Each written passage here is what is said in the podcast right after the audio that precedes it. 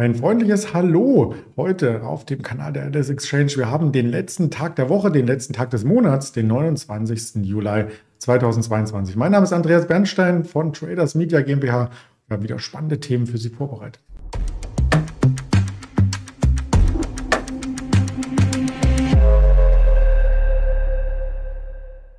Die werden wir uns gemeinsam mit unserem Händler, mit dem Patrick in Düsseldorf gleich anschauen. Zuvor natürlich noch der Risikohinweis, denn all das, was wir hier von uns geben, ist reine Information, keine Anlageberatung, keine Handelsempfehlung. Ja, und äh, kommt quasi direkt aus dem Handel, wie auch der Patrick. Guten Morgen, Patrick. Guten Morgen, Andreas. Hallo, ich grüße dich. Wir müssen erstmal auf den DAX schauen. Da reibt man sich so ein bisschen die Augen, weil vor einer Woche am Dienstag, Mittwoch standen wir auch ungefähr auf dem Level 13.400. Das ist damit ja schon ein Mehrwochenhoch. Genau, richtig. Also wir haben jetzt äh, natürlich eine sehr, sehr spannende äh, Woche ähm, ja, hinter uns, möchte ich sagen. Wir haben ja Freitag. Äh, wir hatten ganz viele Zahlen ähm, hier in, im europäischen Markt, aber auch vor allem aus Amerika. Äh, ich hatte mal gelesen, dass über die Hälfte der Market Cap des S&Ps äh, ihre Zahlen präsentieren in dieser Woche oder präsentiert haben jetzt. Äh, von daher war eine Menge los und äh, wir hatten auch noch eine Zinsentscheidung mittendrin.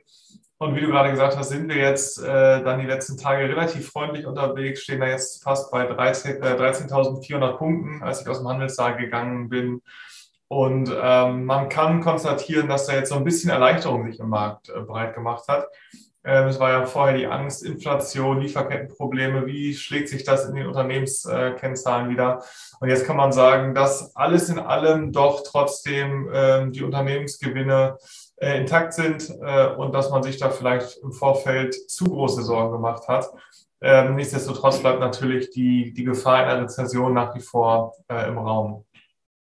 Da sprichst du was Wichtiges an, die Gefahr einer Rezession. Und da fangen wir vielleicht mal mit äh, Deutschland an. Da ist die Gefahr da. Das hat schon das IFO-Institut äh, vor über einer Woche gesagt, dass wir am Rande einer Rezession stehen. Jetzt haben wir es auch schwarz auf weiß, nämlich mit den Bruttoinlandsproduktdaten aus Deutschland. Die sind nämlich bei 0,0. Das heißt, wir haben ein Nullwachstum gerade.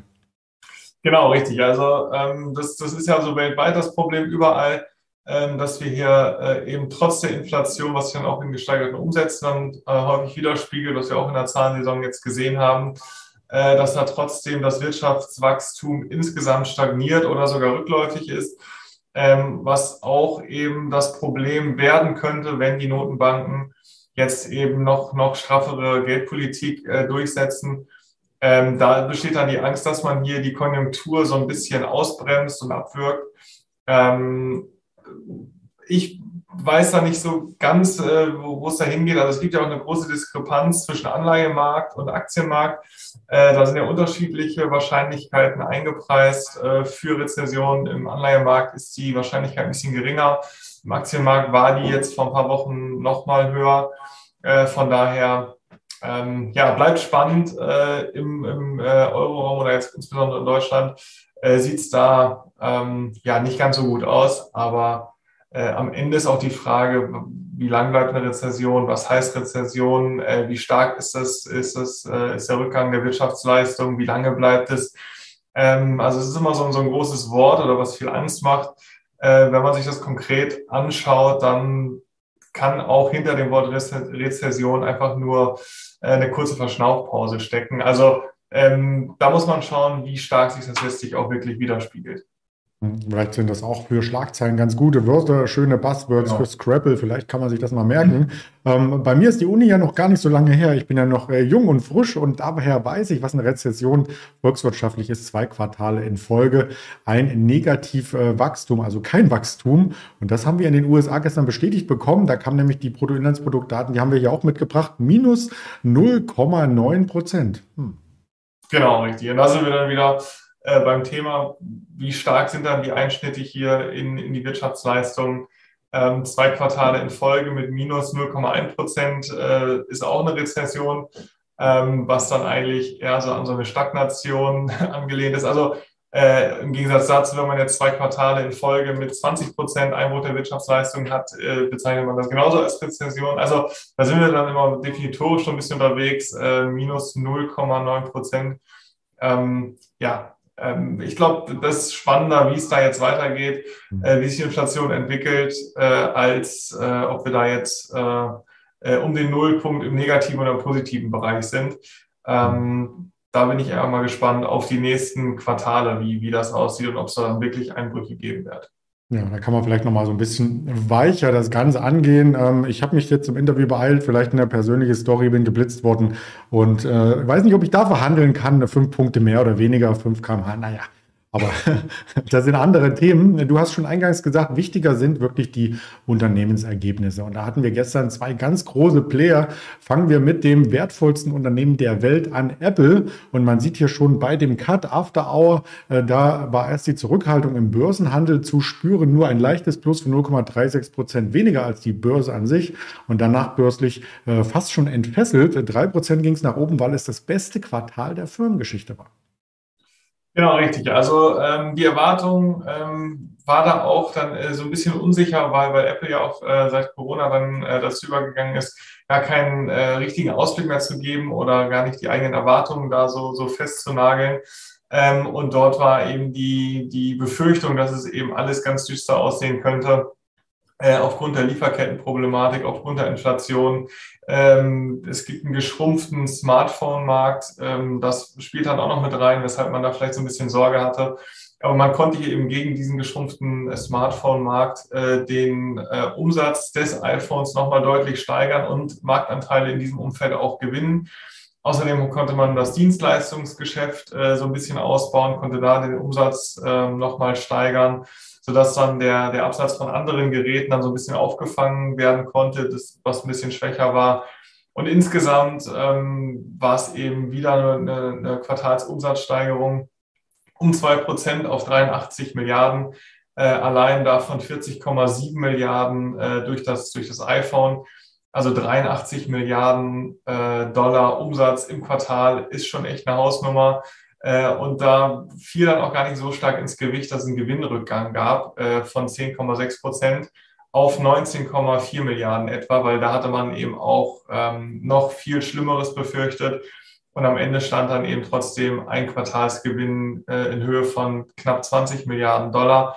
Ähm, und deswegen, je nachdem, auf welche Kennzahlen man da jetzt guckt, kann man sagen, das erfolgreichste Jahr der Firmengeschichte oder Quartal der Firmengeschichte, wie auch immer, ähm, auf jeden Fall wurde sehr positiv aufgefasst. Ähm, zweieinhalb Prozent ging das da im Vergleich zu gestern dann bis jetzt gerade, als ich aus dem, aus dem Handelssaal gegangen bin, äh, hoch auf 157,70 Euro etwa.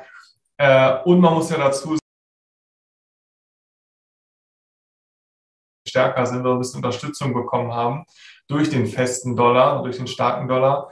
Äh, von daher glaube ich, ist das, äh, ist das erstmal eine positive Überraschung gewesen. Wenn ich die Zahlen äh, mal mit was ganz anderem vergleiche, nämlich das, was die am Quartalsumsatz machen, mit äh, das, was andere Firmen wert sind, dann sind wir in der Liga, da muss man sich festhalten, also in diesem Quartal so viel Umsatz gemacht, wie eine Siemens wert ist, eine Airbus oder eine Volkswagen. Genau, richtig. Und wenn man dann bedenkt, dass davon sogar ein Viertel äh, als, als äh, äh, Gewinn ausgewiesen werden, mhm. Äh, dann ist das auch schon äh, eine ganz gute Marge und äh, fällt dann schwierig, das mit, mit deutschen Unternehmen zu vergleichen. Also das ist ja das absolute Schwergewicht dort, die Apple.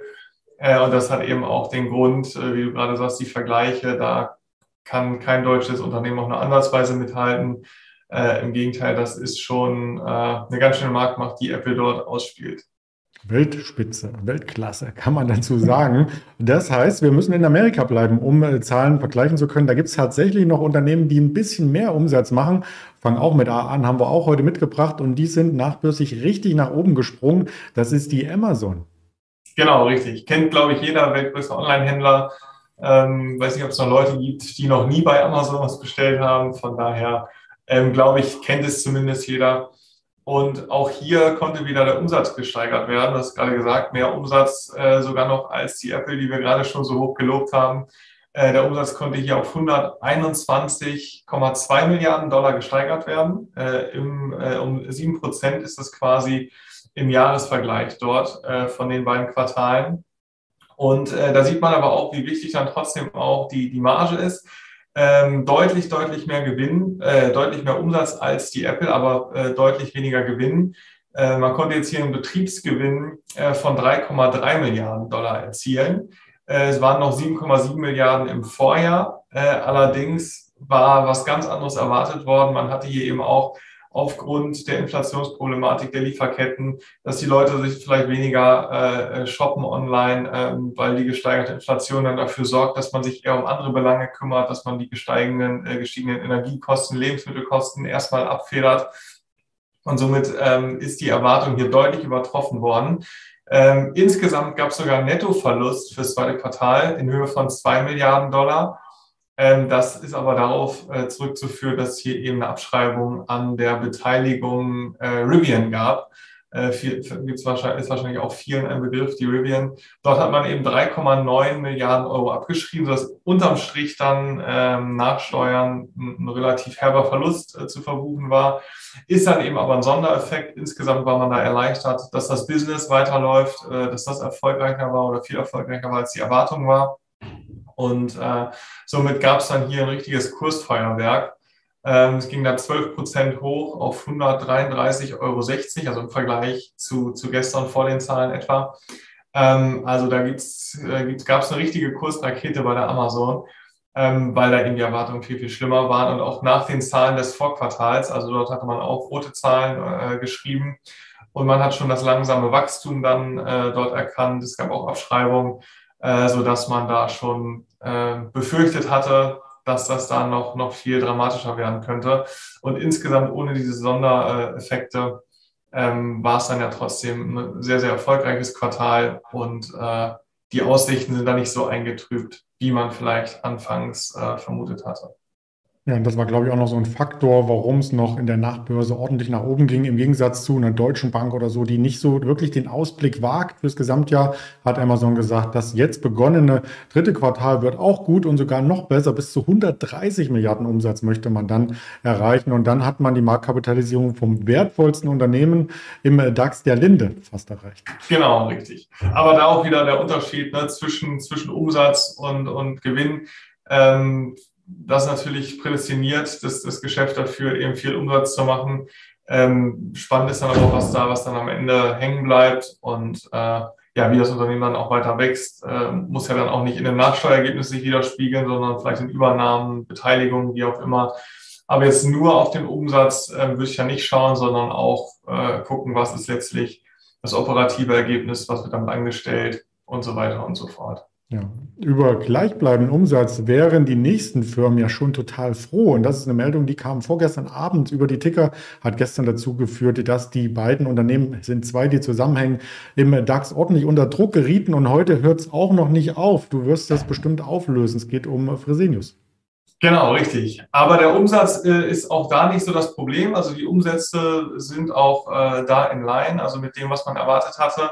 Äh, das Problem besteht aber in der Inflation, äh, im Personalmangel, ähm, dass die, dass die Lohnkosten eben gestiegen sind, dass man viel eben über, über äh, Zeitarbeitsfirmen dann gehen muss. Und das betraf dann die Fresenius Medical Care. Das ist, wer es nicht kennt, ein Dialysespezialist, groß auf dem ähm, nordamerikanischen Kontinent vertreten, in den USA zum Beispiel, sehr, sehr groß. Ähm, und ja, betreiben eben Dialysekliniken und dort hat man eben diese Inflation sehr, sehr stark zu spüren bekommen, insbesondere bei den Lohnkosten, dass ich gerade sagte, dass man dort eben Zeitarbeitsfirmen äh, engagieren musste. Und äh, mit einem gestiegenen Umsatz schlägt das aber deutlich eben auf, äh, auf das Ergebnis, sodass äh, das operative Ergebnis hier äh, sehr, sehr stark gelitten hat bei der Fresenius Medical Care und man hier die Prognose dann für dieses Jahr und dann auch das Ziel, was man dann langfristig 2025 hatte, eben einkassieren musste. Äh, man geht davon aus, dass das nur temporäre Einflussfaktoren sind, beziehungsweise dass man das auf lange Sicht dann eben wieder unter Kontrolle bekommt. Äh, und nichtsdestotrotz bleibt trotzdem noch, ähm, oder ist die, ist die Planung so oder der, der Ausblick so, dass zum Jahresende ein, positiver, äh, ein positives Ergebnis verbucht werden können sollte. Allerdings geht man jetzt hier anstatt von einem kleinen Wachstum im einstelligen Prozentbereich beim Betriebsergebnis äh, von einem Rückgang aus. Ähm, bis zu 20 Prozent aktuell, äh, glaube ich, wurde herausgegeben als Ziel. Und somit ist, hat die Fresenius Medical Care sehr, sehr stark gelitten. Jetzt schon die letzten zwei Tage, zweimal in Folge äh, DAX-Verlierer. Und auch die Fresenius, die, die Muttergesellschaft, die hier eben ähm, neben, der neben der Beteiligung an der Fresenius Medical Care auch noch die Unternehmensbereiche Kabi und Helios hat. Ähm, wer sich da nochmal weiter reinarbeiten möchte, ist einmal ein Klinikbetreiber und dann eben auch äh, so ein Biotechnologiebereich, wo man dann eben Infusionen und so weiter fertigt. Also die dort eben sehr breit aufgestellt sind, sind aber von dieser Meldung eben äh, sehr, sehr stark in Mitleidenschaft gezogen worden. Äh, Ging es auch sehr stark abwärts, jetzt auf 24,90 Euro. Und äh, auch da gab es dann eben die Prognoseanpassung, weil man eher sich eben auf die Ergebnisse von der Fresenius Medical Care für die eigene Prognose verlassen hat. Und ähm, ja, insgesamt ähm, ist das eine sehr, sehr undurchsichtige Situation äh, und man weiß eben nicht, wie es sich jetzt in den nächsten Quartalen entwickeln wird. Ähm, aber das bleibt auch spannend. Insgesamt trotzdem sehr, sehr interessanter Markt im äh, Gesundheitsbereich.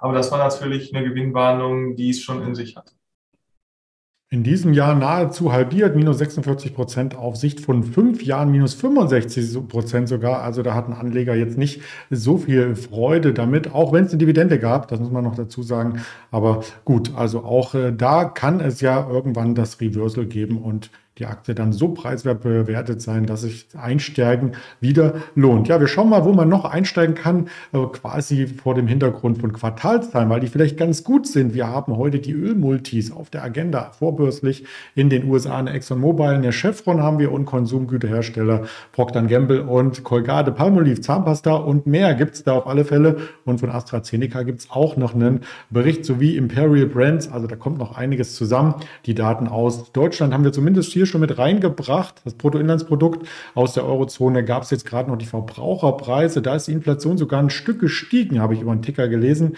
Und auch da Bruttoinlandsprodukte leicht positiv, also noch keine Rezession in Europa am Nachmittag, USA Privatausgaben und Arbeitskostenindex sowie Chicago Einkaufsmanager Index und Reuters Uni Michigan Verbrauchervertrauen. Das sind die Eckdaten. Na, dann freuen wir uns, wenn Sie die aufgreifen von unseren Social Media Kanälen und vielleicht auch nicht nur bei Amazon ähm, den Podcast abonnieren, sondern vielleicht auch bei Apple Podcast. Da haben wir sie doch wieder alle zusammen. Sehr schön. Ganz lieben Dank für deine Expertise, Patrick. Dann wünsche ich schon mal ein schönes Wochenende. Perfekt, danke. Wünsche ich dir auch, Andreas.